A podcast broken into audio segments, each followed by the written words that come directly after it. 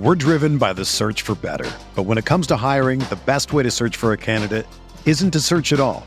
Don't search match with Indeed. Indeed is your matching and hiring platform with over 350 million global monthly visitors, according to Indeed data, and a matching engine that helps you find quality candidates fast. Ditch the busy work. Use Indeed for scheduling, screening, and messaging so you can connect with candidates faster. Leveraging over 140 million qualifications and preferences every day, Indeed's matching engine is constantly learning from your preferences, so the more you use Indeed, the better it gets. Join more than 3.5 million businesses worldwide that use Indeed to hire great talent fast. And listeners of this show will get a $75 sponsored job credit to get your jobs more visibility at Indeed.com slash BlueWire. Just go to Indeed.com slash BlueWire right now and support our show by saying that you heard about Indeed on this podcast. That's Indeed.com slash BlueWire. Terms and conditions apply. Need to hire? You need Indeed. This podcast episode is brought to you by Coors Light. These days, everything is go, go, go. It's nonstop hustle all the time. Work, friends, family expect you to be on 24 7. Well, sometimes you just need to reach for a Coors Light because it's made to chill. Coors Light is cold lagered, cold filtered, and cold packaged. It's as crisp and refreshing as the Colorado Rockies. It is literally made to chill. Coors Light is the one I choose when I need to unwind. So when you want to hit reset, reach for the beer that's made to chill. Get Coors Light in the new look delivered straight to your door with Drizzly or Instacart. Celebrate responsibly. Coors Brewing Company, Golden, Colorado. Welcome to the Arsenal Vision post-match podcast. Perez has got the better of it, and he looks to get the better of Schmeichel, and he's done it.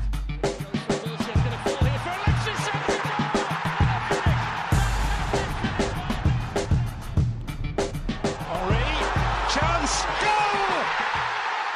This is me and Liam from arsenalvision.co.uk. So that is it. It's the end of the 2014 domestic season. Arsenal won the Premier League for the second year in a row. Firstly, I would like to apologise for the uh, delay of podcast this week. Trying to get everyone together at the same time has proved rather difficult. Uh, there's been a lot of celebrations, as you can imagine, and also real life has got in the way of um, doing the podcast. But uh, we are here. Elliot, James, and Paul will be discussing the FA Cup final victory over Aston Villa and plenty more about the team, squad, manager, and so on and so forth. It was a wonderful day last weekend. From a personal point of view, really enjoyed it. I took my son to the Emirates to watch it on the screens, and uh, we had a lovely time. We watched the goals in the sunshine. We all celebrated, sang songs, watched Arsenal win the FA Cup again. Lovely, beautiful day. I enjoyed it. I'm sure many of you did also. In fact, should all of you should have enjoyed it. Before I go, I'd like to thank everybody for downloading and streaming the podcast and everything. Uh, next season, I'm pretty sure there'll be some more podcasts um, during the summer about transfers and all that sort of stuff. Yeah, be plenty, plenty to discuss over that time, I'm sure. If we do sign a player, I think it'll be a good time to bring out a podcast to talk about the new new recruit and also when players leave also. Yeah, we will keep you informed. The Arsenal Vision podcast has a new Twitter handle now. Uh, it's Arsenal V Podcast on Twitter. So if you're not following on that, get following on that because um, when podcasts are released in future, they'll be mainly from that account. So get following on that one and um, enjoy the podcast. And uh, we'll be, I'll be back at some point in the future. Don't know when yet, but um, yeah. See you soon. This just in Arsenal, Arsenal FC, they are by far the greatest team the world has ever seen. This is the Arsenal Vision post match, post season podcast. My name is Elliot Smith, and you should, if you haven't already, be blocking me on Twitter, Yankee Gunner. We are going to discuss, debate, revel in, enjoy, and probably complain about the season that was at Arsenal 2014 2015.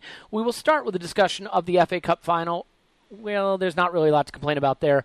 But then we can get into the season as a whole and certainly talk transfers. Because unlike the Arscast, where they rose above talking about transfers to focus on the FA Cup victory, we like to sling the mud, get in the dirt, and generally degrade ourselves, and we will talk about transfers. Um, I am joined by two lovely gentlemen who may not want to be associated with the remarks I just made, but that's tough shit for them.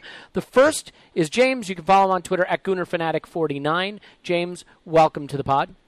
Hello. Hello to you too. James is currently watching tennis, so his uh, points will be totally incoherent today. You can dismiss him at your leisure. Um, we're also joined by Paul. He is on Twitter at Poznan in my pants. Paul, welcome. Woohoo! Paul is a ebullient and should not be dismissed for any reason as his focus is entirely on the podcast.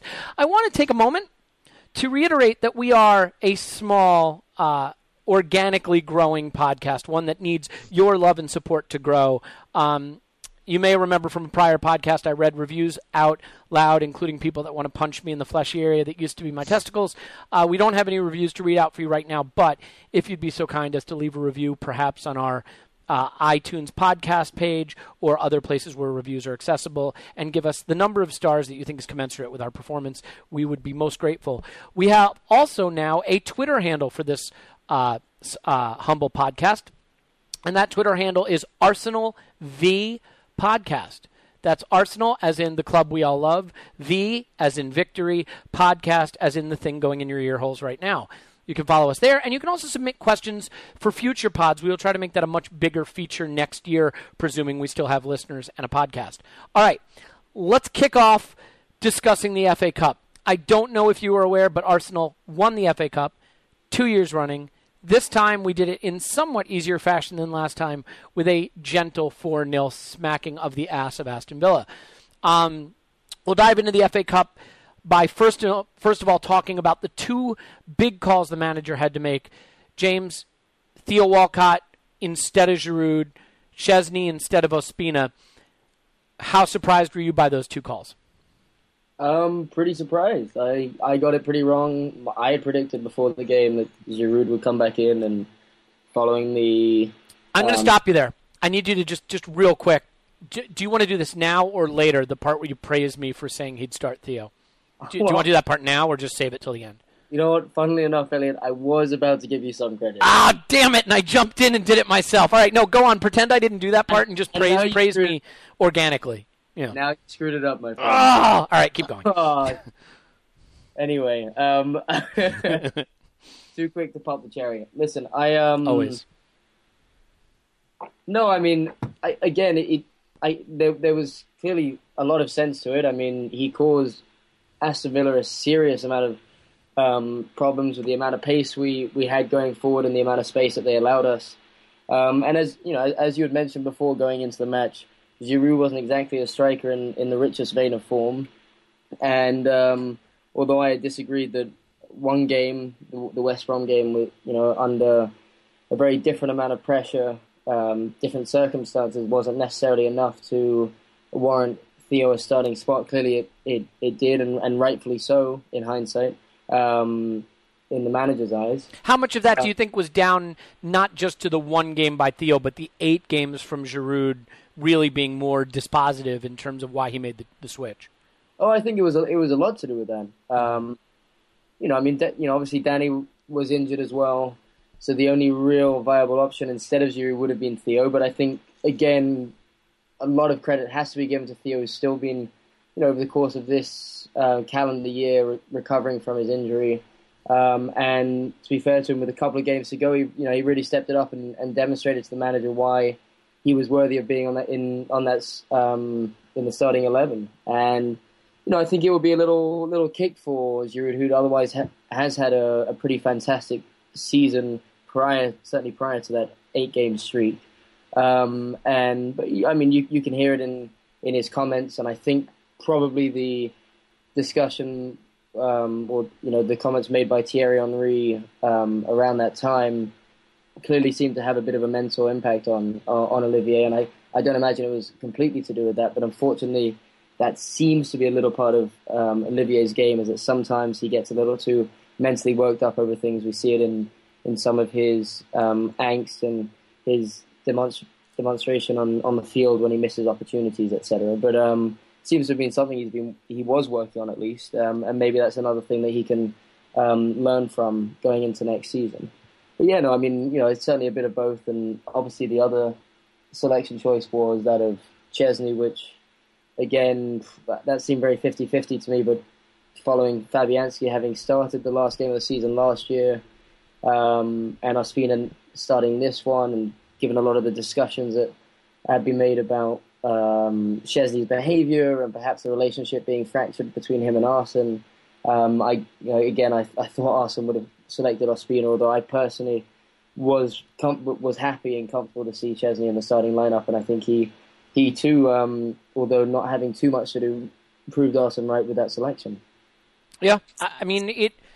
Everything went right on the day, and you know the one thing that bothers me is it seems like whenever we do well in a game, there's so much focus on how poorly the opposition did, and I just it seems to be part of the narrative of football, especially in England, that you very rarely get to just revel in the praise of a good performance because it was always aided by an abysmal performance from the opposition, which may be true, but I really think on that day it was so much down to what we did right. The pressing was brilliant, the movement was sensational.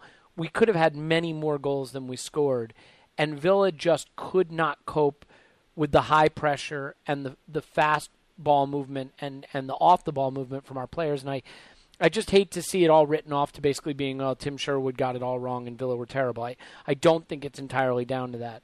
Um, Elliot, Paul, can I jump in on that? Yeah, absolutely. Because I think it's a great point. There's a couple of quick points I'd like to add to that. If you look at the first six or seven minutes, Villa were very much there to play. They were down our end for two, three opportunities where they were putting in crosses. They were following their game plan. They were high energy. They came to play. So that was the first piece of it. Um, the second piece is we normally what happens is there's a bit of an ebb and flow. You start well, and you know you get perhaps the storyline could have gone. We got to halftime and we didn't get that first goal. They come out at halftime uh, realizing they're still in this thing. You know, we've seen those kind of matches before and those kinds of cup finals. This could have gone many, many different ways. Um, but what was particularly impressive about us was that, you know, allowing for the goal and not getting the goal, we played 94 minutes where we never let up. Uh, and that was, you know, we've seen many other games where we've been the better team, but we've had 20 minutes where we kind of relax and let it go. There was not a stage at any of the crucial points in this game where we weren't at it 100%. It, you could see it in the players. They were they had so turned up. This was so different to last year.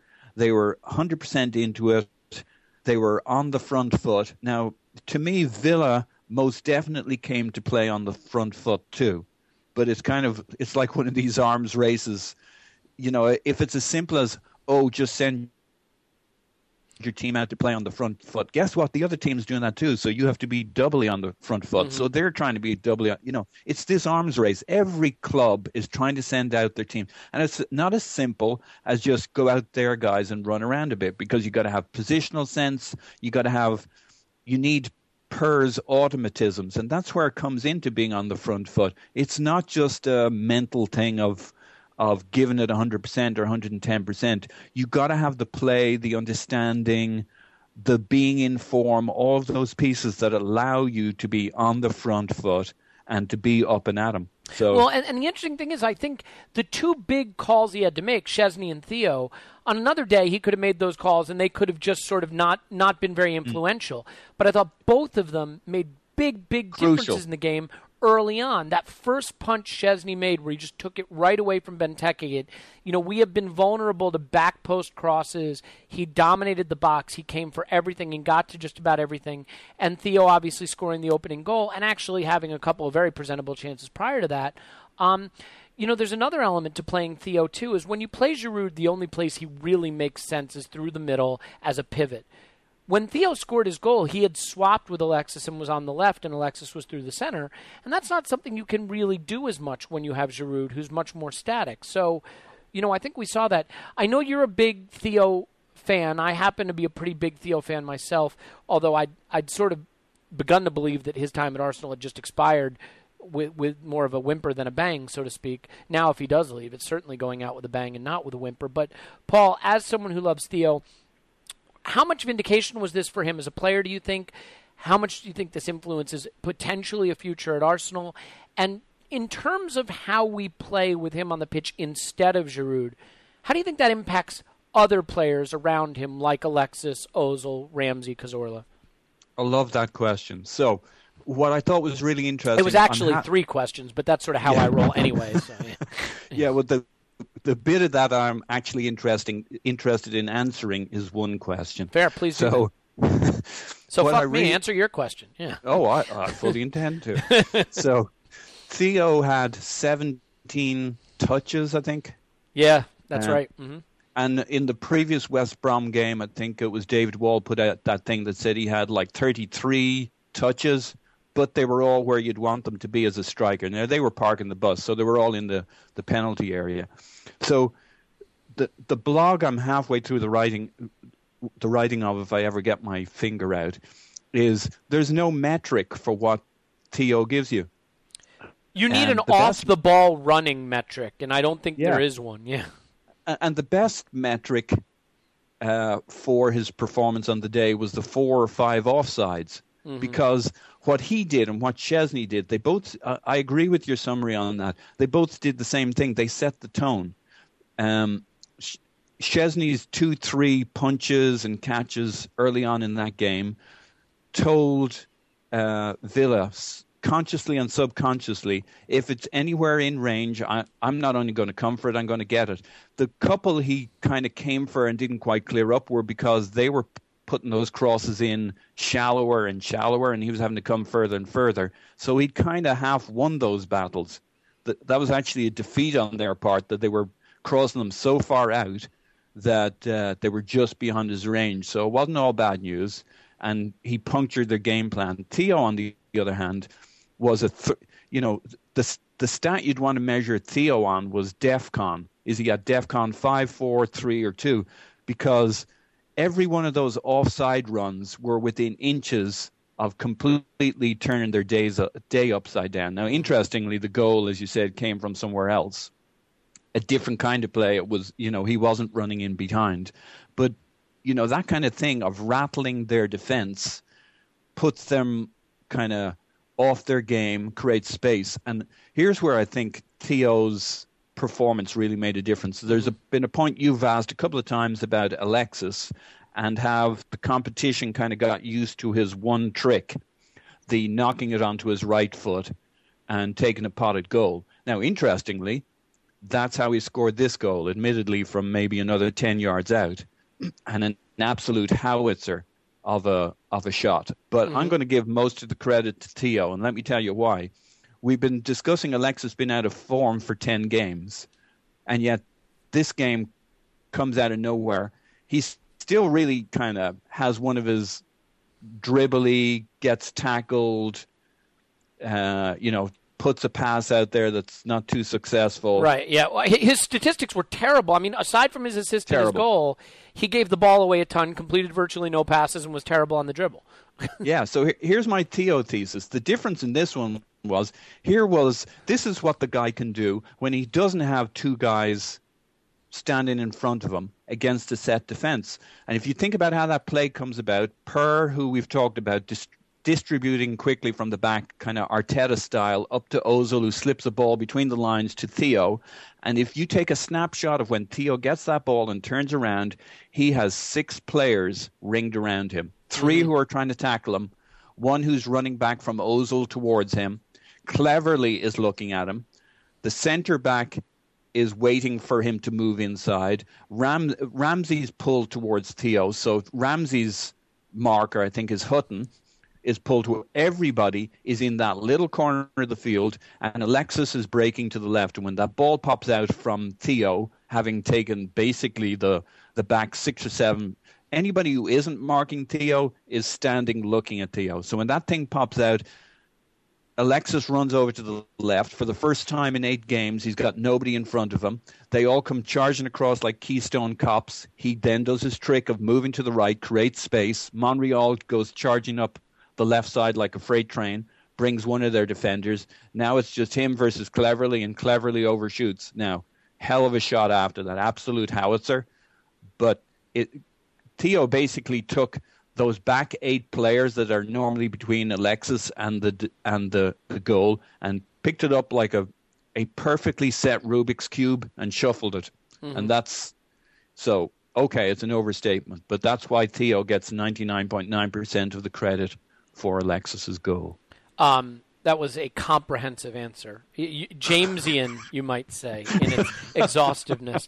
Um, but but I enjoyed it tremendously, and I know you've been waiting to have a reason to comprehensively praise and discuss Theo. So I'm glad he gave it to you with his his performance on the day. And I think you know, this has always been my complaint with Giroud. It's not so much the limitations of him as a player individually, it's the style of his play, the things he's good at and the things he's not good at, and how they impact the way the rest of the team plays.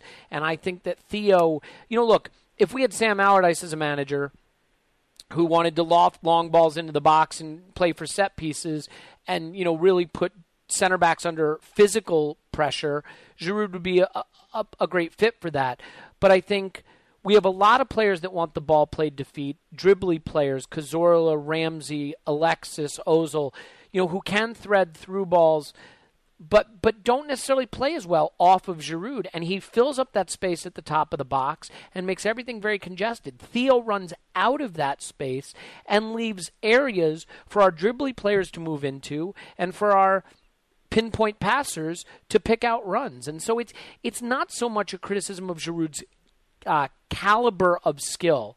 It's the type of skills. I, I look at it this way: as a manager, I would always want to start the striker or players that strike the most fear into the opposition defense. And based on our style of play, I think if you asked most managers whether or, defenders whether they'd rather face Giroud or Theo, they'd probably say they'd rather face Giroud because they at least can keep him in front of them and know how to cope with the, the challenge he creates. That's not a criticism of his ability. It's just a style of play issue. I think even Pulis, after the West Brom game or something, had said, I was hoping Theo wouldn't play. Um, so, and, and, and that's really the DEFCON stat I'm talking about. Right. Well, for people who don't know, DEFCON is how America measures uh, how close to being on the brink of war it is. Um, and you can ins- typically in the context of nuclear war with Russia during the Cold War kind of thing. DEFCON five four. DEFCON yeah. one is really really bad. We have all the cool war acronyms. that will surprise no one to hear. Um, yeah. So. Uh, yeah, so, so, that that's sort of a comprehensive summary of, of what Theo gave. Um, James, why don't you take a swing at a little bit more of just how the midfield played? The thing that I thought was so interesting about this game is it's very, very rare for us this season that everyone in the midfield had a great game all at once. You could argue that Cazorla, Coquelin, and Ozil had theoretically their best game of the season all in the same game. Um, what was your uh, evaluation of how the midfield performed? And was this the best you've seen that three man midfield work since they've been put together this season? Um, I think it was, yes. Uh, as you said, Coquelin, Ozil, Cazorla, all three of them were absolutely fantastic, and Ramsey too. Of course, I mean he kind of comes in there and becomes part of a four. Yeah, yeah. I mean he he comes in central quite a lot. I mean he does stick to that position, but you do tend to see a little movement. I mean Ozil tends to pull out a little bit. His position is never particularly stable, and um, every now and then uh, Cazorla makes runs out out wide, not so much to the right. You sometimes we saw him pop up on the left inside the box and cutting balls across, and um, they seem to, you know, it, it's been the first time in a long while, it seems, that we've gone through a long run of games and not incurred a significant number of injuries, um, certainly to key players. And so that that four, and including Alexis, have, have been playing together from the start for quite a number of games now, and you can really see how how much the connections have really built, especially if you think that Coquelin has only really been a first team player since um, around the midway point of the season. Um, I mean, that midfield was just an absolute delight to watch. I mean, the the way that Ozil shaped his body and created and and and beat a man, you know, Cazorla's classical classic twinkle toes and and bringing the ball in from um, you know breaking that half of the field and bringing it into the final third. His distribution was excellent, and you know, a real special shout out to Francis, who we've talked about on this pod um, and I think you know we've had a slight disagreement with the kind of technical qualities of of Coquelin and Paul has, has mentioned quite aptly. Um, you know the important point that Coquelin is still a player very much learning his trade in this position. He really hasn't played it for a long period of time, certainly not on a consistent basis. So there's still quite a lot of upside to him. Um, and I've you know I've, I've I have been somewhat of the opinion that he is a player that, that does have a, a certain level of technical prowess, and I think he really demonstrated that on the big stage uh, in such an important game. I mean, his defensive. There's no denying his defensive contributions and how much he brings to the team in that regard, especially given that it's been a position that we've been wanting for such a long period of time, and we finally found a player that kind of seems to fit that exact bill of being extremely responsible, continuing to hold that position, having that athletic um, potential, his, his understanding of the game, his positioning, his ability to constantly intercept and, and break up attacks. And um, I think you could argue that, that the way Coquelin played in possession against Villa was the entire reason we were able to undermine their approach. Because I, I think, you know, we've seen before if you press Cazorla a little, a little and you leave Coquelin alone, you can basically choke off our, our build up through the midfield. And Coquelin received the ball in tight spaces, completed dribbles, which he never does, or got fouled, you know, so didn't lose possession. And he distributed brilliantly. And the first goal came from a beautifully pinged pass where Coquelin collected the ball, got out of trouble, pinged it wide to Theo, overlapped to Nacho, crossed to Alexis, head back to Theo. But it all started with Coquelin being the outlet in midfield. So don't you think to some extent, you know, that his in possession performance in the FA Cup was a big reason why Villa weren't able to keep us from building up through midfield. And can I just add, sorry to mm. cut you off, James, but just a quick stat. That was actually his third crossfield diagonal, the one to Theo. Yeah, I mean, his, it was it was easily his best performance in possession, right, James? I mean, we we we've seen him do little things, but we've never seen him be that confident on the ball and that that ambitious and successfully ambitious with his passing. I, I honestly couldn't agree more. I mean, I specifically mentioned it within, I think it was within the first 15, 20 minutes that I was amazed at, at how well he was able to keep the ball under tight, um, in tight situations and wriggle away from um, the midfield, the Villa's midfield players that were pressing him high up the field. And it was, it was truly amazing to watch because I think it's, you know, it demonstrates how much he has grown in confidence and, and as a player. And as you rightfully said, I think there have been plenty of teams that have really targeted us in that regard, try to push us high up the field, and it's kind, it's it's somewhat removed the the you or destabilized the qualities that a Cazorla possesses, and has kind of destabilized the way in which we transition our um, our football. And I think, especially given you know the way in which Villa came at us early in uh, in the early parts of the game, I mean that was a big big factor in in really demoralizing them and really allowing us to play the free flowing football that we also played throughout the uh, the majority of the match. And you know certainly from you know 20 minutes onwards. I mean, we were completely dominant, um, and Coquelin was a huge, huge pivotal um, aspect of that. And so it was, it was, absolutely fantastic to see. I think you know his, his distribution was excellent, and his his entire his all round game was um, was absolutely top notch on the day. Yeah. Um, so, Paul, any any other thoughts on Coquelin's performance?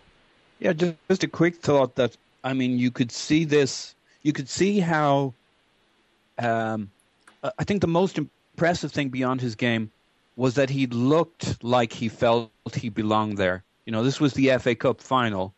He had arguably his best game in the shirt, and he looked strong. He looked like it. I, I like to think this is going to be a signature game for him, where he finally believes that you know he's worth it. Mm-hmm. that it's not, not, all a dream. That he's not going to wake up. He's at Charlton, and this allows him to really kind of move forward uh, in the same way you'd like to think this game is going to be above and beyond for somebody like Bellerin, who was already charging forward. But imagine what it does to a guy like that, a 19 year old's confidence for thinking, you know, where can this take you? Yeah. I think it could be a huge game for Szczesny. mm-hmm.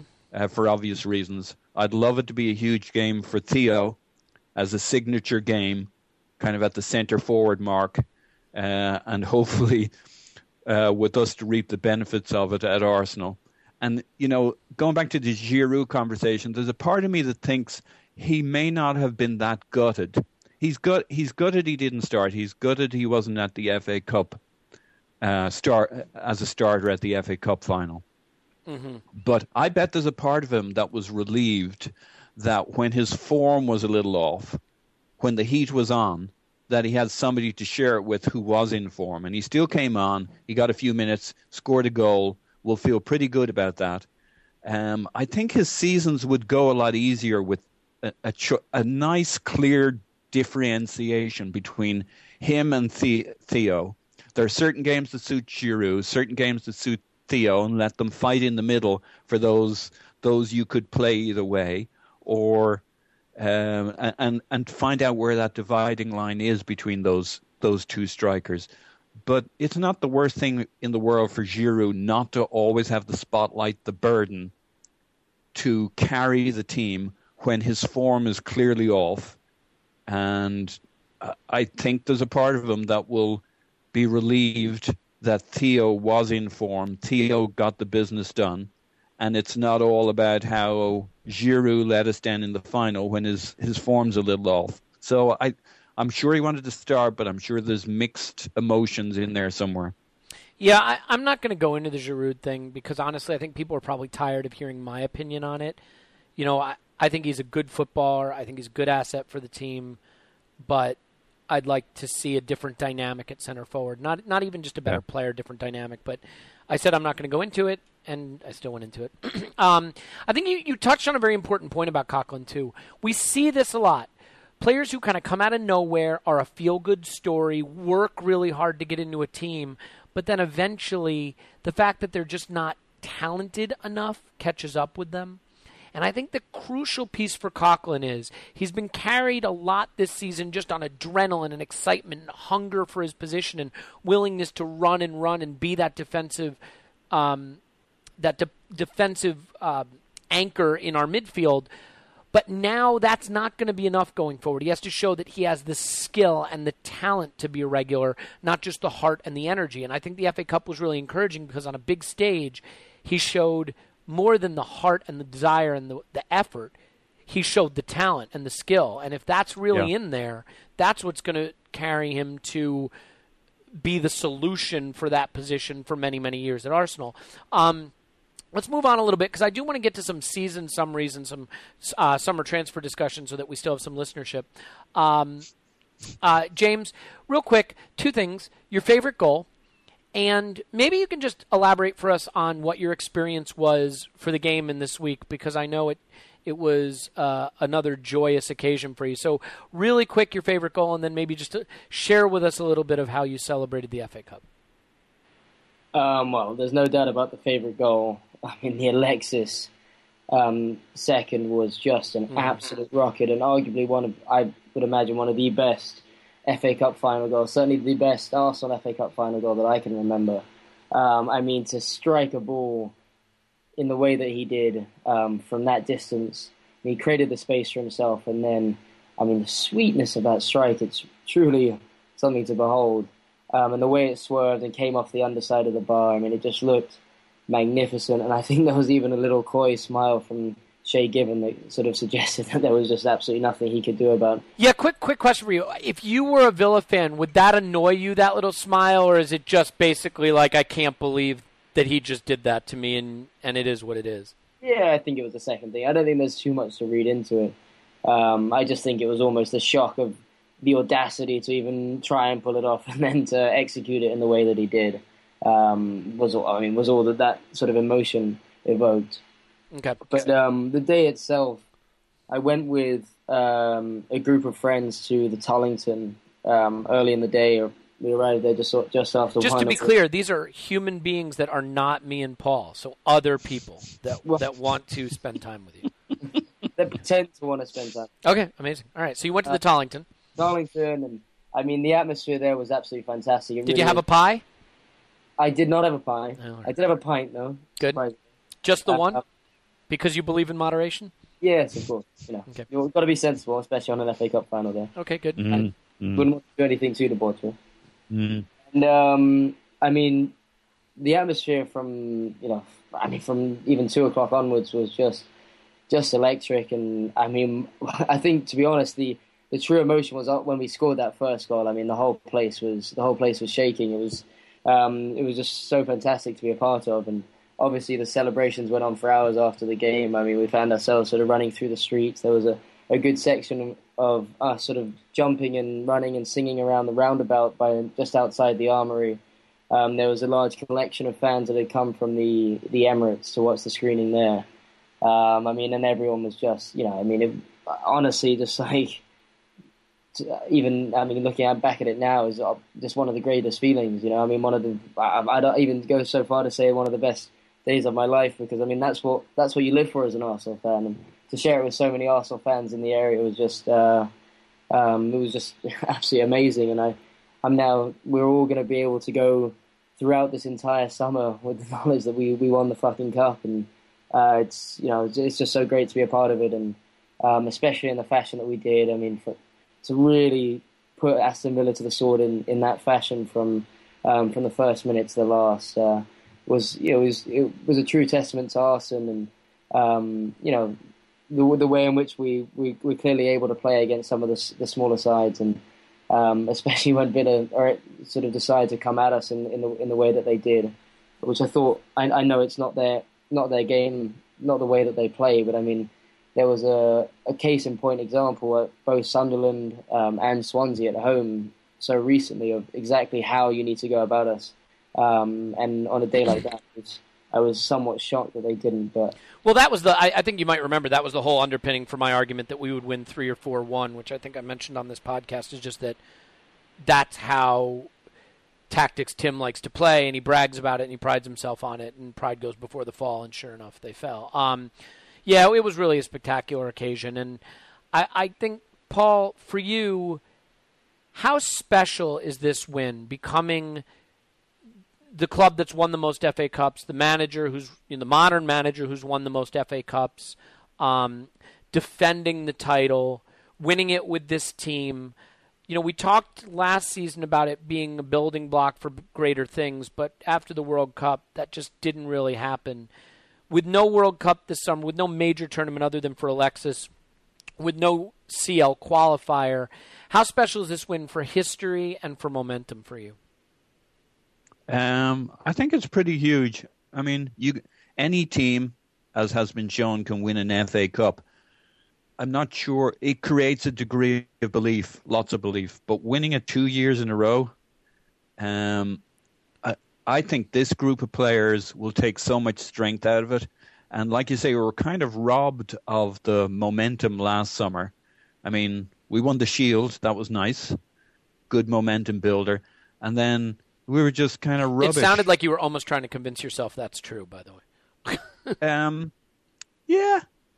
Uh, well, I the what's the what I think's really good about the Charity Shield is for a week or two, we're one of the two teams that are paraded around as having won something. Yeah. And you're generally, especially when you win the FA Cup, it means you're face you have earned the right to face the league leaders in a one-off. It's a showpiece. You know, it's a showpiece game. Yeah. Yeah, it's us and City. It's us and Chelsea. Um, you know, well, and it comes feel... at a time when you're so starving for football that it naturally gets more attention than it might otherwise.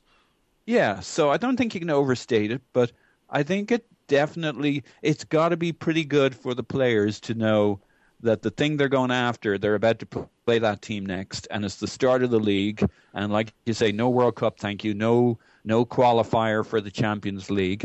That'll be a big difference. Uh, players all fit, please God. Alexis comes back in one piece and gets a little rest. So, you know, things change really quickly in football. That's the only problem. But I do think there's a there's a, a level that has been built into this team of confidence, a basic level of basic level of belief that they're really, really close now. Not that they could be really close or that they should be really close, but that they are really close. Um, I mean, the other nice thing is that the strength of our season was the second half, um, that we ran as good as anybody else for that period. Um, you know, if we keep stability, we're going to talk about who might or mightn't come or go in a little bit. But if we can keep the core of this, if we could keep all of our players and keep them fit, that's one hell of a signing for the summer. If we add one quality player on that, we'll talk about this more. But I'd be pretty close to be happy. Mm-hmm. Um, if if what we really got out of this summer was keep that momentum, keep everybody fit, keep them healthy during the season, keep them all together. Well, and I think we can all agree that you being happy is is the priority here. So we're going to make sure that happens. Yeah. Um, yeah. yeah. Uh, no, I, I think that ultimately there is you when when you want to brag about your club, when you want to be proud of your club, there are a lot of reasons you can be just the way you play football or you know the the the trophies you win and certainly being able to say you've won more FA Cups than anyone else is is mm-hmm. a is a bragging right and it's great to have it. And no matter what you think of the manager over the past few years no one would deny that he's a club legend. No one would deny that he has done such important things for the club. And to be able to have something on his CV that puts him ahead of all other modern managers I think is the least of what he deserves to cement his place in history. Um, I think his legacy is much greater and will be much greater when he retires than some of the most recent discussions about him. And I, I think even the most um, dogmatic um, critics of of Arsene over the past few years are people who still openly and, and happily acknowledge that he is a club legend and someone who is a legend of the game in England. Um, and so well it's great. Yeah, I think it's great to see him have that that on his resume. I'd love to see him have a, a Champions League because I think that's the one thing that's missing for the club and for the manager. But that's you know there's always ne- always next season. Um, so let's do this. Let's sort of summarize the season. Um, I think this is a really really tough one because it was such a bad season for half of it, or maybe 60% of it, and such a good season for the most part for 40% of it. And there is always going to be a bit of a recency bias when evaluating. So I'd like to try to not have that recency bias if we can avoid it.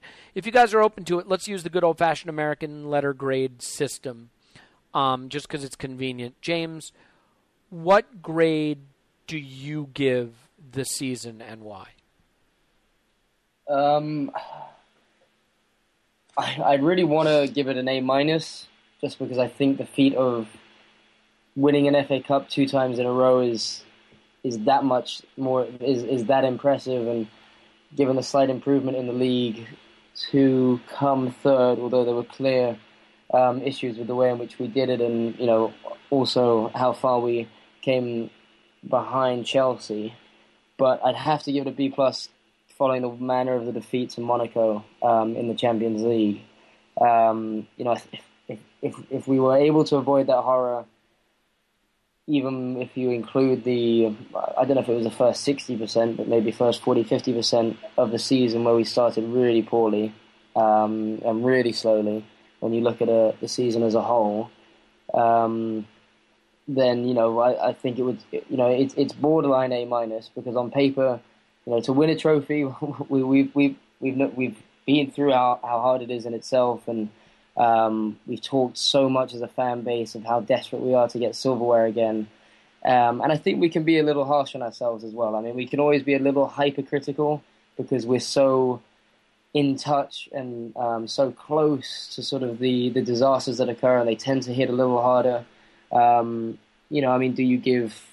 Can you really not give Chelsea an A, even though um, you know they went out in the Champions League in the way they, they did? I mean, that defeat to Bradford as well, but you know, ultimately they, they ended up coming out with a Premier League trophy. Um, so it, it's a, it's a little tough to give a, a set um, grade because it's it's always a little dependent on the way in which you interpret it and evaluate it. But I mean, a phenomenal way to finish it. I think going into the season, if someone had said um, finished third, improvement, um, progress in the squad, no Champions League qualifier, and to w- retain the FA Cup, um, albeit with you know getting knocked out in the Champions League and in the manner we did, I, I would certainly have taken it. Um, and I think there's no doubt, especially uh, when you look at the performance of the second half of the season, I think it's it is a, an important difference, and certainly when looking ahead.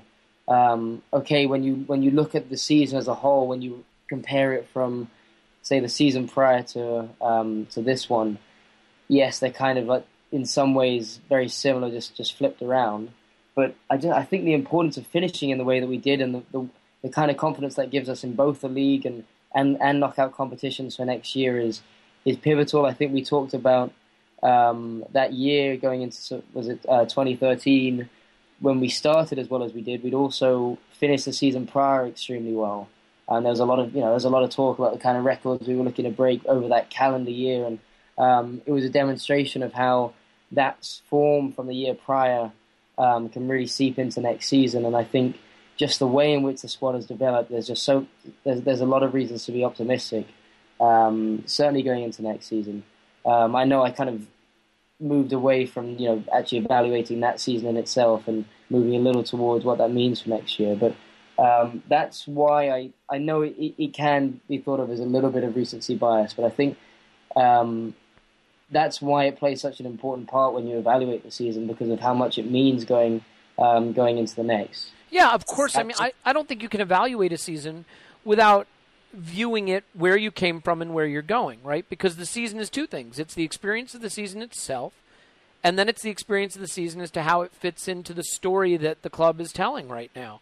You know, to the to the direction the club is moving, where it came from in 2013-14, where it'll be in 2015-16, and how the 2014-15 season fits into that picture.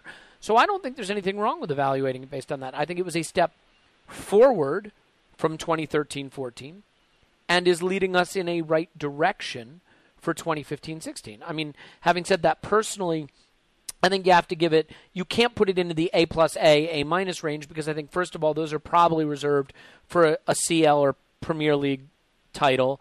But I also think that you cannot have a season where you have your worst start in 25 years and a season where you bow out in the Champions League to opposition you should be beating and stay in A unless you know. I mean, maybe if you win the Premier League, yes. But the FA Cup is a wonderful achievement. But based on those failures, I hate to call them failures, but disappointments, I think it keeps the season firmly in the BB plus range.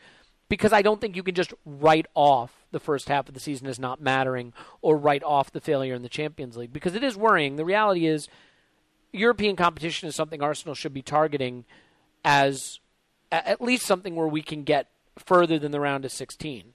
Um, and, and it really set up well for us. When we look at Juventus in the final, and that's the team we would have been playing in the quarters. And I'm not saying we would have beaten them or beaten Madrid, you know, or, or certainly not Barcelona, but you see that path, and we, we, you know, we denied ourselves a chance to be on that path. Having said that, the squad is better than it's ever been since the Invincibles.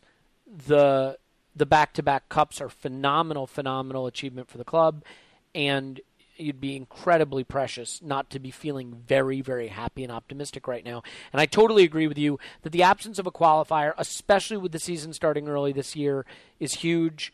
Um, and and that should give us the opportunity to be a little fresher, a little peppier, a little more focused on the league to start the season. Um, Paul, I want your grade for the season also and then if you can summarize that pretty quickly, I'm going to follow up with a question that I'm borrowing from the Arscast. So give me give me sort of quickly your your summary of the season and, and how you would grade it. I think uh, B plus. Mm-hmm. Uh, if you looked at the cold hard facts for all the reasons you guys talked about, it feels like a B plus. I mean, a uh, good second half to the league uh, another FA Cup, which I think, for the reasons we talked about, I think it's huge for the belief and for the momentum. Disappointing Champions League, both the group stage, to be honest, uh, and of course the round against Monaco was a real flub, and are such a poor start to the season. So, but um, but I feel like it was an A minus in terms of like, and, and that's probably that recency bias you're talking about. Mm-hmm. I, I really enjoyed the season. I feel good about things. So in terms of where it's left us, you know, coughed up on dry land, feeling pretty good. So feels like an A minus, but when you look at the cold hard facts, it's closer to a, a, a very positive B, B plus. Okay, yeah, I think we're all sort of on the same page mm. with that. Um, so my good friend Bill Walt is someone I speak to on the phone every day. He was best man at my wedding, and he's a big Arsenal fan in Boston. And we we talk about all the different podcasts we listen to, and uh, you know all the different questions that come up. And he listens to a podcast that you may not have heard of. It's called the Arscast. Um, it's hosted by an up and coming blogger. And uh, there's another up and coming blogger named Gunnerblog who does a, an Arscast extra. They actually do two a week, if you can imagine having that much to say about Arsenal, James. Um, but uh, they had a question the other week, and, and he and I debated it at length on the phone, which is a non internet form of communication, if you can even believe that. Um, I'll ask each of you this briefly. I don't want to get into it too much, but I'm just very interested here. I think I know where both of you are going to come down on this, but he he wants to know if Mourinho and Arsene Wenger swapped swapped squads.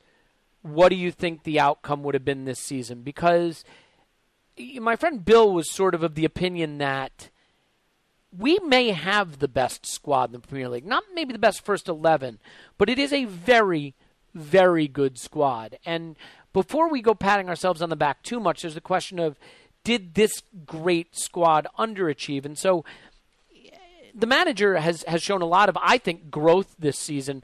Paul, all things considered, if you swap squads, do you think Mourinho would have taken this Arsenal to a title? Do you think Arsene could have taken that Chelsea to a title?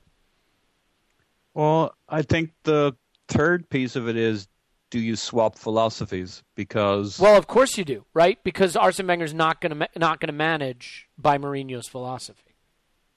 And the, the you know Mourinho had Chelsea. If I focus on that, Chelsea had the more balanced squad.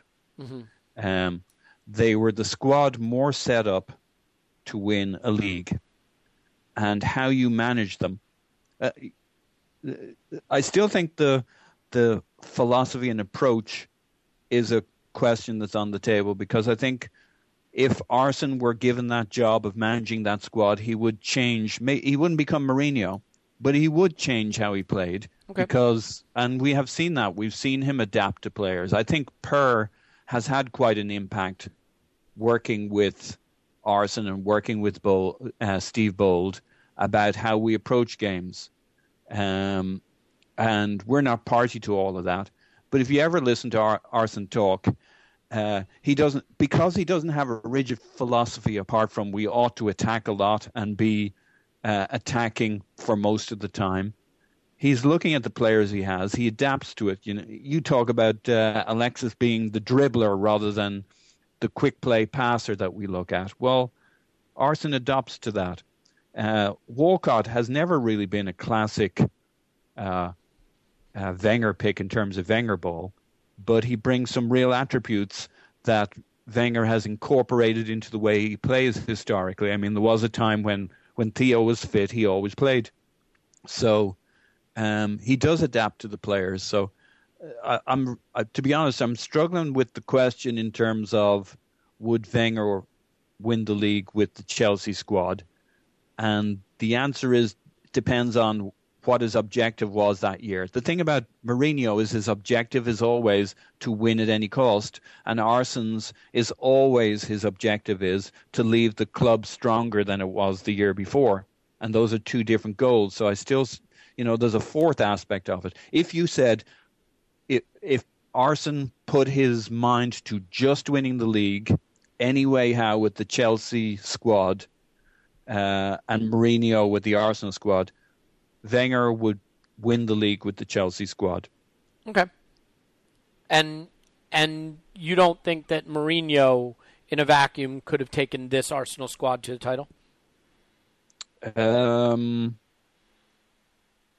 Mm, I still don't think it has the balance he needs. I think it would have been like the previous year where he said this squad isn't good enough or isn't balanced enough or isn't whatever to win the league this year. We'll have a go at it next year and he'd wimp out. That's what I think. He'd Yeah, do. I mean, look, it, it's it's tough because he's such a see you next Tuesday that it's it's difficult to take that out of the equation and really evaluate him as manager because he did blow it last season. I mean, people forget he blew yeah. it. He blew it last season. Um, you know, he, and and it was it was very close. I know there were a couple of key changes, but it was very close to the same squad. He only brought in two players. Well, but I think and, those two players are arguably two of the most important players in the Premier League over the course of the season. So, I mean, you know, I think had he won it with the squad he had last season, it would have been a pretty impressive feat. Basically, was, this, not this having a striker a, or, or a well, creative player. Well, I think you make a great point there. This was a manager who decided he couldn't win it with Juan Mata, yeah, who was a great player. So it, you know, it's just he needs it his way. That's why I think that he would really struggle to win it with Arsenal. I mean, it's full of bloody Juan Matas. Yeah, that's a good he'd be, point. He'd be Seven selling them. seven of them to United and saying we can't go for the title this year. Um, okay, look, the the reality is whether he was managing Arsenal or Chelsea or United or Real Madrid or whatever it is, he's still an eye gouging, horrifying, terrible cunt. Um, James, let's do this. Let's let's take just a couple quick um, listener questions because I do want to incorporate this more. This one comes from Dougie Cazorla, Santi's brother. Um, he's on Twitter at dfresh10. Um, he asks, with Theo staking a claim as a center forward option, will Welbeck see the majority of his playing time on the wing next year? Um, obviously, that depends on Theo staying, and if you believe he's staked a claim as center forward. But what do you make of Welbeck's year, and what do you make of his future for next year? Um, well, the initial answer to that is, although I think the Arscast mentioned this, this season has been exemplary in demonstrating how there are absolute there are no absolutes at all in um, in football. And it's very difficult to sometimes predict this. I mean, um, from a positional sense, I mean, you would never have expected a Coquelin to rise in the way that he did. We would never predicted Cazorla to move back into the role that he ended up taking on um, and extremely well at that. And you know, of course, the uh, you know, say the inclusion of Theo as a centre forward for the final, we would. I mean, that would have been unimaginable, unimaginable a couple of weeks ago. Um, that being said, following this season, I do see the majority of his game time coming from out wide. So I think, as of right now, especially given the kind of finishing that he uh, somewhat lacks. I think a lot of what he brings to the team is that energy and that industry out wide, and um, his ability to stay very true to um, his task, um, working extremely hard both defensively and offensively.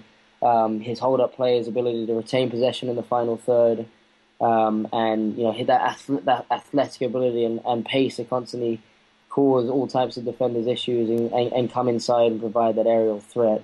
Um, that being said, I mean, I do see him more of a squad player, a player that comes in, um, injuries allowing or um, schedule permitting, given players that might need a little rest, you know, an extremely strong player to come off the bench and a player that you need throughout the course of the season, especially just given his tenacity and the way in which he contributes to the team. Um, you know, he's still a player that's, that's somewhat developing, but I don't, you know, he's not he's not 19, he's not 20. You would you'd like to think a player of his age now, player that clearly possesses a lot a lot of technical ability, um, would have taken his finishing to that level. But then we, then again, we've seen with certain players, with, you know, like you, you can look towards Giroud, probably not the best example for you, Elliot, but.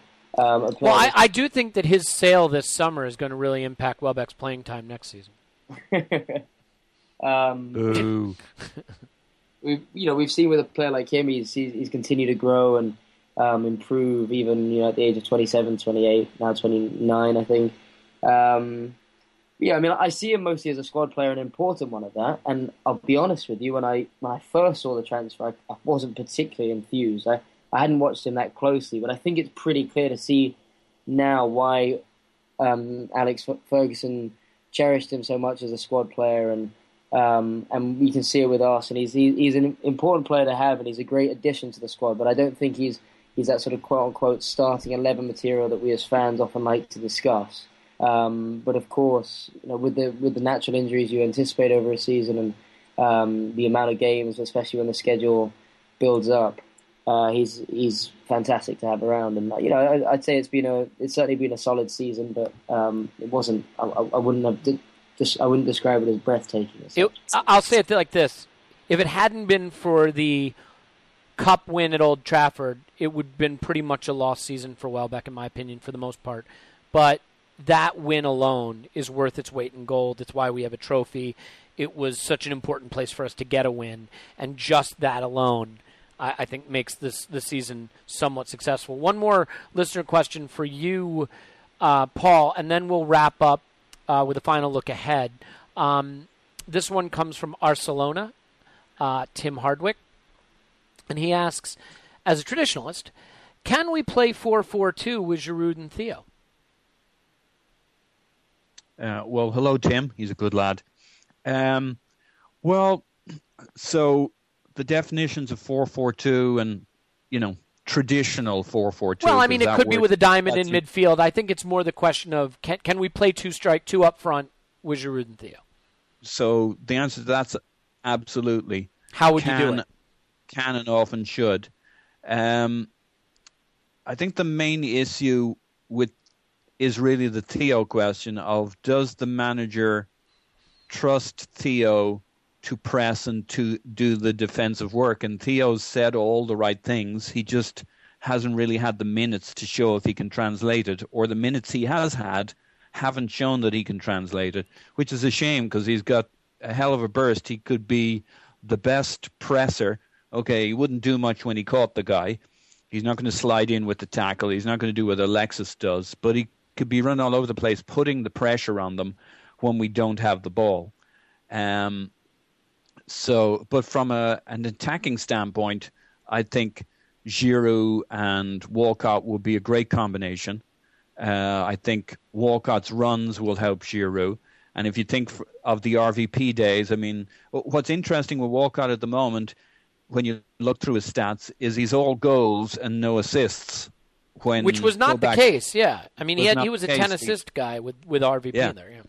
and when his goals and assists contribu- contribution in in Bale's final year, I mean, he blew him off the park in terms of G and A per ninety, but a lot of that was assists to RVP and go. Uh, you think of the goal against Bayern, uh, the 2-0 at the Allianz Arena. I mean, it was classic Theo of making that final short run, squaring the ball to Giroud, puts it in the back of the net. That to me is the signature move for those two guys potentially, uh, beyond Theo's own success running around the place. But that leaves a lot of work for other people to do, and that, I think that's the issue. So, I think from an attacking standpoint, yes. Uh, if Theo can up his pressing and defensive work, and he said the right things, um, and what you know, if he's staying around and if we're keeping him, why couldn't he? Um, he's never going to be tackling everybody on the field and and going into sliding tackles. It's it's not something that he's wired to do. But Theo's a learner, and he's worked on his game, and he's going to need that for whoever he plays for. Uh, the only time he doesn't need that one is when we play him at centre forward. That's the beauty of playing him up there. Yeah. It solves that problem. The the real Yeah. issue, I mean, it, theoretically, it's interesting. I don't think it's a formation you can play in Europe, and I think the manager has tried to be consistent with one formation that he plays across all the competition, so that there's cohesiveness and continuity. I don't see it happening. Um, so let's do this. Let's wrap up with the obvious question of what's next. Um, James, very simple. Who's leaving this summer, and what do we need to bring in to bridge what is still a fairly sizable gap at the top of the Premier League? Okay, so who's leaving? Um, I would imagine Podolski and Campbell will both be on their way out. Mhm. Um, but I mean, they're pretty much. I mean, they pretty much already left the club as it is. Joel Well- needs to get out while he can. Indeed, he does. Indeed, he does. Um, I imagine Flamini's contract won't be renewed. Um, you know, following the the Facebook post that Szczesny made after the cup final, it seems he's here to stay. Um, and I'm I'm guessing now that the, a lot of the rumors are circulating around a goalkeeper may be off, off the mark. Um, Really? You don't think we'll go for a keeper? I, well, you know, again, I'm who am I to second guess Arsene, but I'd be a little surprised. I mean, he signed Ospina only last year. If Szczesny's staying, I don't see him. Uh, I certainly don't see him being pushed down to a number three choice keeper. He's clearly a player with a lot of quality, but um, it's the mental aspect of his game that's being put into question. And I so think, do you see him staying? well, I mean, forget what he says. He doesn't make. I don't know if you know this, but he doesn't make the transfer policy. Do you think the manager will sell him? Yeah, I mean, I, I appreciate that, but I, th- I think there's a, a reason why he's come out with such a bold statement. I mean, you know, he, he doesn't need to open his mouth in that regard, and I think, um, you know, there was obviously a dig made at the kind of uh, comments that have been made from various media outlets and um, the kind of rumors that have circulated as a result. So, I, you know, I can only go off following that, and I, if if he is to stay, and I, I, I know it's kind of skirted the question, but I, my money would be on him staying purely because of that comment. Because previously I thought he was on his way out. Um, then I would take that as Arsene finally believing that Szczesny is is able to mature as a player at Arsenal. Because i I, think most of us would agree that he's he's a a player, a keeper that seems to be to have bags of potential and has the quality to be the number one keeper that we'd we'd like him to be and that would warrant a starting berth in at a squad at a team like Arsenal. Um, but sometimes his youth and exuberance and his cockiness have have got in the way of that and have shunted his um, you know taken away the limelight from his actual performances and have, and have actually hindered his performances somewhat. Um, but if he does stay, I think maybe that would be a that's a, a sign from the manager that that's what he believes um, might be changing in Szczesny, and maybe this kick in this part of the season is, uh, has done just that. Because I I do genuinely believe that if he did leave, especially because he clearly seems to love the club a lot, um, he certainly he certainly has that persona about him, and he's an easy player to relate to as a fan. But um, I imagine that if he was forced out of the club, that could definitely be what spurs him on and and gives him that sort of uh, metaphorical kick that I referred to um, to boost his career. But I hope I hope that it'll be at Arsenal. Okay. I still have my doubts about Ospina, although I think statistically, um, however much you want to read into that, he has actually since coming to Arsenal been one of, if not the best, uh, following certain measurements, keeper in the league. It certainly hasn't felt that way. Um, and I'd be a little surprised if Arsene decided to um, sell him, having only so- signed him last summer. So I just, as of right now, although I was pretty convinced a new keeper would come in, and it did seem to make a lot of sense, I'm struggling to see how that happens unless Arsene just dem- shows an incredible amount of ruthlessness and um, is determined to bring in a Petr Cech into the side. Yeah, I mean, what about the rest of it though? um, so, so that was great. But I mean, is Theo off? Is Cazorla off? Is in brief, Cazorla stays. Okay. Um, I know you disagree on that. Um, Theo, I'm up in the air, but I'm now inclined to think he will stay, just based on the kind of um, talks that were given after the game and the way you know having started that final. Um, but again, that that's a tough one to to second guess. Um, as for players that will come in, I do think with Fla- with Flamini surely on his way out, Arteta playing more of a coaching role, um, a member of the dressing room. I I would be surprised if we didn't sign a defensive midfielder or a player of that kind of ilk to aid Coquelin and you know just to to add to the squad and perhaps in some games play alongside Coquelin, rotate a little bit with Francis throughout the course of the season. Um, and you know, I, there's a chance that could be it. But then again, I think if a player of, you know, as Arsene referred to it as top top quality in the right wing forward position or a striker, one of the two, if a if a really really good attacker, and I don't know who that would be, um, becomes available, that would really uh, push the team on. I think Arsene would like to add that too, but I just don't know how viable that is. I think a lot of that's going to come down to whatever dominoes take place during the transfer period. Yeah. by the way, I just want to stress something because um, I don't want people to think that I like want Cazorla shot of the club or anything. I mean, I, I think Cazorla will leave only because I think he wants to go back to Spain, and there were rumblings about that last summer, and I wonder if this was sort of a Cesc esque request from the manager. That's kind of funny, Cesc esque request.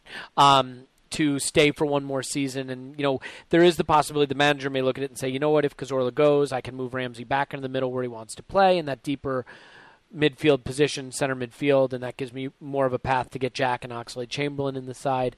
You know, there are a lot of players next season who are going to find it really, really tough to play and are going to expect to play. And there are names like Jack Wilshere, if he stays, you know, Theo and Giroud, Danny Welbeck, Oxlade Chamberlain, Aaron Ramsey in central midfield where he wants to play. If Mikel Arteta is fit, Rosicky is re signed. I mean, there's a lot of players who are going to want playing time. And if we do go out and add some quality, it, gets even tougher to see where that happens. Someone's got to go to make room there. Um, you know, especially if Gnabry comes back into the first team. You know, Yaya Sanogo, of course, probably starts opening day. So, Paul, how about you? Some of the names, obviously Walcott, uh, Arteta, Flamini, Szczesny, Ospina. I mean, who's going? Someone's got to be going. You would think. Um, and what do we need to bring in to bridge? Again, we can pat ourselves on the back all we want. The gap was still pretty sizable. What do we need to bring in to bridge the gap? If you told me two players were leaving from our core, so I'm not talking about Flamini, Podolski, blah blah blah, mm-hmm. the people we expect to go, uh, and I had to work out who those two players were. Yeah, because I'd I think, say, by the way, just to stop you, we all think you know the Joel Campbells, Lucas Podolski's, Matthew, uh, yeah. Matthew Flamini's. These guys are not in the plan, and as long as we can move them, we will move them. And whether they go or stay, they actually don't actually impact. Right, they don't impact because they're they're not a, they're not a part of the plan. Right. Okay, so I, I, I agree with that um, that setup. Right, the basis for discussion launching from there. So. Yeah, if I had to pick two, I mean my my short list, uh, and I don't even include Arteta there at the moment because I kind of think he's peripheral right now my short list would be Theo and Cazorla. James's and, heart heart is breaking audibly. Yeah, and so is mine. I mean, I love. I yeah, love me, me too. Players. By the way, I mean, none of us want him to go. James and I had a decent little Twitter discussion, just a brief one. You know, saying you know James doesn't think he'll go. My reasoning behind seeing him go. Again, I explained. What about you? I mean, Paul, why why could you see Cazorla going if he goes? I mean, he was such an important part of the team this season. I could see if there's some truth to him wanting to get back to Spain before the end of his career. Um, I don't see this as the year he would do it, except that I think they all look at it. He sees. I think he the the reasons he would go is because he has decided he wants to go back sooner rather than later. And Ramsey, he just does not believe that Wenger won't at some stage next year look to move Ramsey, uh, who is our potential world class midfielder, back into that central midfield role. And no matter how well he's playing, he suspects that Arsene's heart with, is with Ramsey and behind him Wilshere for that spot. And he knows it's this year or next year and maybe this year is the time to take his cachet and spend it in Spain rather than a year. You know, his he's never going to look better than he does right now, so he's possibly never going to be able to um, cash in his chips as effectively as he can right That's now. That's fair. And and by the way, I mean he's better than Ramsey right now. He just is. I don't care what anybody says. He's a better player than Ramsey the way he's playing right now. That doesn't mean he's a better player than Ramsey going forward. Um, but I think when you look at Ramsey, Wilshere, Oxlade Chamberlain, Welbeck, and Theo. You have five players who are all candidates for either a right wing or deep lying, you know, central midfield position, and they're five players, especially if Theo stays, that the manager is going to try to find time for. And if Santi has cemented the central midfield position, it makes it really complicated because then you have Ramsey, Wilshere, Walcott, Ox, and Welbeck all vying to basically play nominally on the right wing, and that's it. Um, now, obviously, injuries happen, so it, it doesn't usually play out that way. But it, you know, it certainly solves a bit of a selection headache if he's not there. Um, I know, James, you want to add a little bit on Santi, so why don't you make that quick? Because Paul, I still want to hear uh, outgoings aside, what you think needs to come in. So, just final thoughts on on Cazorla staying or going, James. Well, the thing is, I I understand where you're coming from in the sense that you know, perhaps there's a, a reason, you know, with with the prospect of Ramsey potentially coming back into the middle at some stage next season. I don't think it would happen at the beginning because I think Cazorla is one of the first names in the team on the te- team sheet, um, along with Ramsey. Just you know, the two of them playing in the way that they have with Santi in the middle and, and Aaron on the right to fit them both into the side. But over the course of a season, you know, there is we've talked about this. There's no real set starting eleven. A, a player doesn't have to play every single game of a season. Um, there's naturally going to be injuries, etc., that um, permit others to um, to get game time. And I think you know, I think Arsene is going to be a little more ruthless than he has in the past because we have the the strongest bargaining position now. I, you know, Santi's contract is up in 2017. He still has two years. I, the club is not in as desperate a need to to sell players and, and make a return from a transfer point of view. Um, I so I just you know even if Santi partially wants to go, which I think was mostly um, co- coinciding with us playing badly at the beginning of the season, Atletico being a, you know a, a big improving you know side under Diego Simeone and Papers kind of putting two and two together, and maybe he'd been a little unhappy because he hadn't necessarily felt the confidence in the side that he would now in in the way of a Premier League title challenge. And there's also just such a big Spanish contingency at the club um, with Alexi having come in, and you know, I, it, it's hard to really you know play the pop psychologist and, and understand how how much a player feels homesick or, or how happy they seem at a club. But I mean, all the pieces seem there. I, I imagine his family is pretty settled in London. Um, I, I, don't know how big a role that plays, and I, you know, especially as you know, the aforementioned sort of Spanish contingency there. I can't imagine him not um, having a great time. He he seems to come across a player that plays a big role in that dressing room. Um, with two years on his contract, I can't see him even if he did want to go. I can't see him kicking up enough of a fuss to force his way out of a club. I mean, the difference between him and Cesc, as much as Cesc may have at the time loved Arsenal, um, he just felt Arsenal wasn't a big enough club for him. I mean, he just didn't, unfortunately, see the club. Um, well, I, I, think that's oversimplifying it too. I mean, he had he wanted to go back to what he considered his home because Orla's already played in Spain, you know, and made the move to, to the Premier League to be his big step forward. Fabregas was going home to make his step up to the club he, he was raised, you know. Sure, but that was, I mean, I think he was always ultimately going to go back to Barcelona at some point. But I think some of that also came down to just the kind of performances we were putting in in the state of the club at the time. Well, he was being surrounded with players like Denilson and, and Alexander Song. So, and, and, mean, and meanwhile, he was being wooed by Guardiola. You know, who was Xavi, his hero? Who, yeah. that, th- those were no ordinary circumstances. You know Arguably what? the best uh, team in European history. Yeah, let's wanted Cesc. Let's not. Let's yeah. not. so, um, en- enough about that, Paul. Paul don't think Santi will be on his way out. Okay. I, I can kind of see why some might think he would. Problem solved. Okay? okay. Case closed. Problem solved. Um, we, we've solved that problem for the summer. So who's coming in, Paul?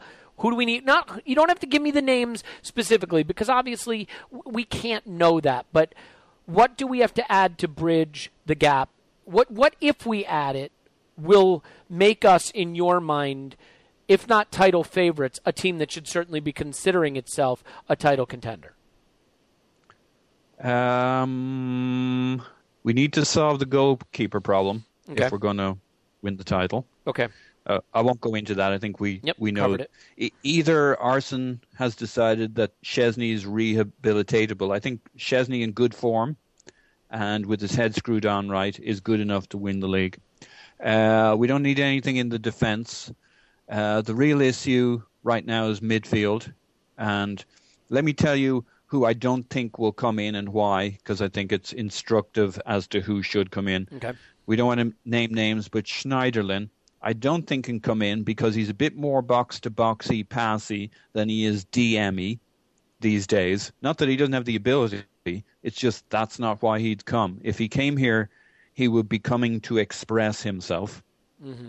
And he would come to be a starter. So, in your list of players who would be on the star, who would be a starter, Coquelin would be the DM. He'd see himself as the second central mid. And for all the reasons you've already talked about, we've already got Santi, Ramsey. I think Schneiderlin makes things worse. And Okay. people say, well, you can rotate and he can move around and stuff, but most of our play, A, Arsene doesn't rotate very much. Basically, the 11's the 11. That's I will disagree with you in this one respect. I think if a Schneiderlin came in, and by a Schneiderlin I mean someone of that ilk, it Ilk. would be to be a choice ahead of Coquelin to try to press more, play with the ball more, and have a player who is sort of the holding midfielder who is more of a threat in possession and more elegant on the ball.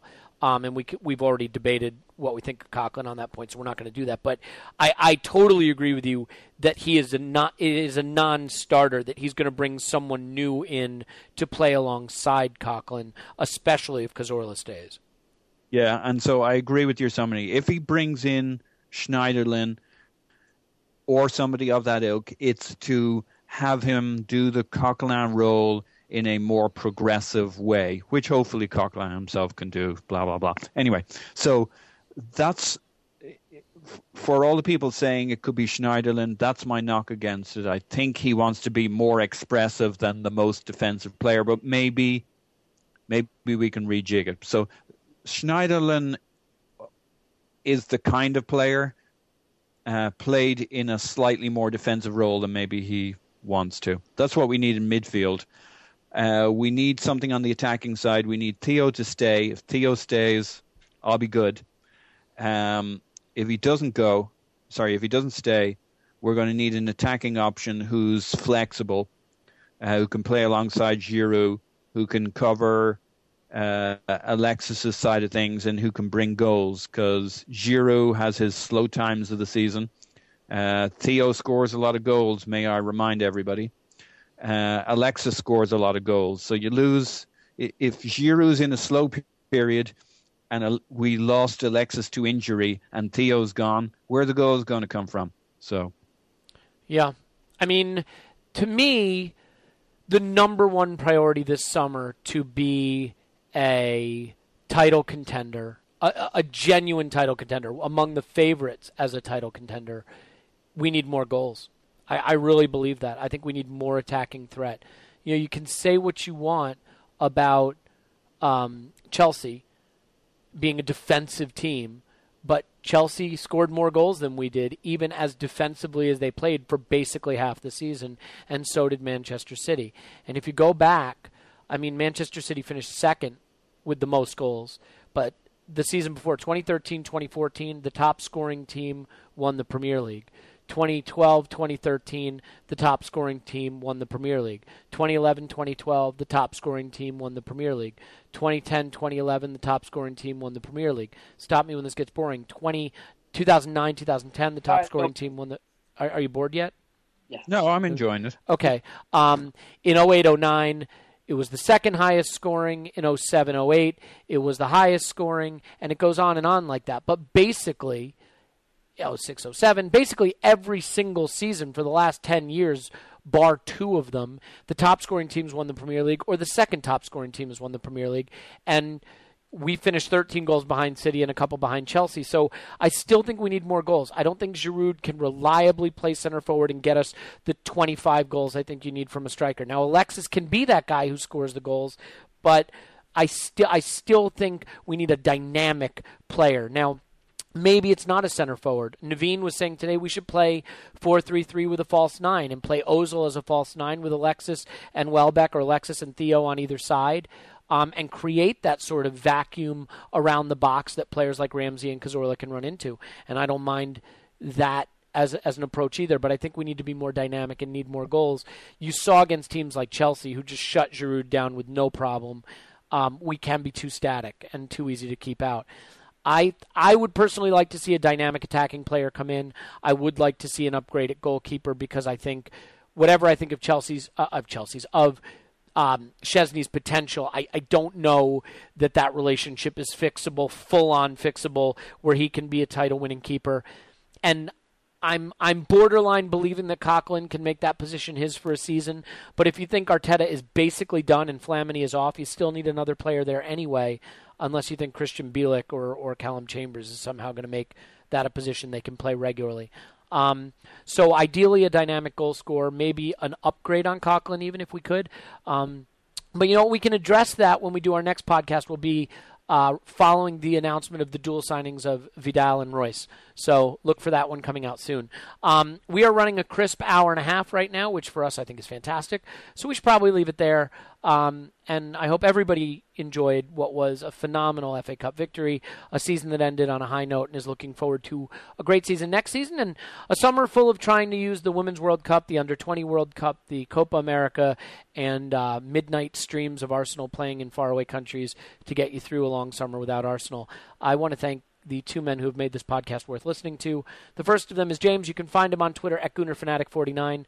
Uh, James, as always, it is an absolute pleasure to talk football with you guys. It's been a it's been a great great year, and I, I look forward to uh, the summer shenanigans and the start of next.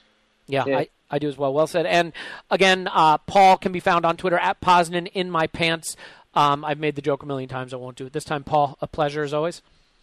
Thank you very much, and woohoo! And woohoo! And it's a great way to end the season, but the season isn't over until you've gone to iTunes Store somewhere and given this humble podcast uh, some rating. We would love a five star rating, but if you think we deserve a really terrible rating and you want to write funny things about me, that's fine too. I am Elliot Smith, by the way. You can block me on Twitter and should do so at Yankee Gunner. You can also follow this podcast now on Twitter at Arsenal V, as in victory, Arsenal V Podcast. Um, do all of the above or none of the above, but please continue listening. Don't hold James and Paul accountable for my uh, horrible and otherwise unpalatable performances. We look forward to talking to you soon, and if something exciting happens this summer, I'm sure we will. Uh, barring that, we will certainly be back next season. Try to incorporate your feedback more into those p- podcasts as well. Cheers, enjoy the summer, and we'll talk to you soon. We've got one question and one question only. What do we think of Tottenham? Shit! What do we think of shit? Tottenham! Thank you!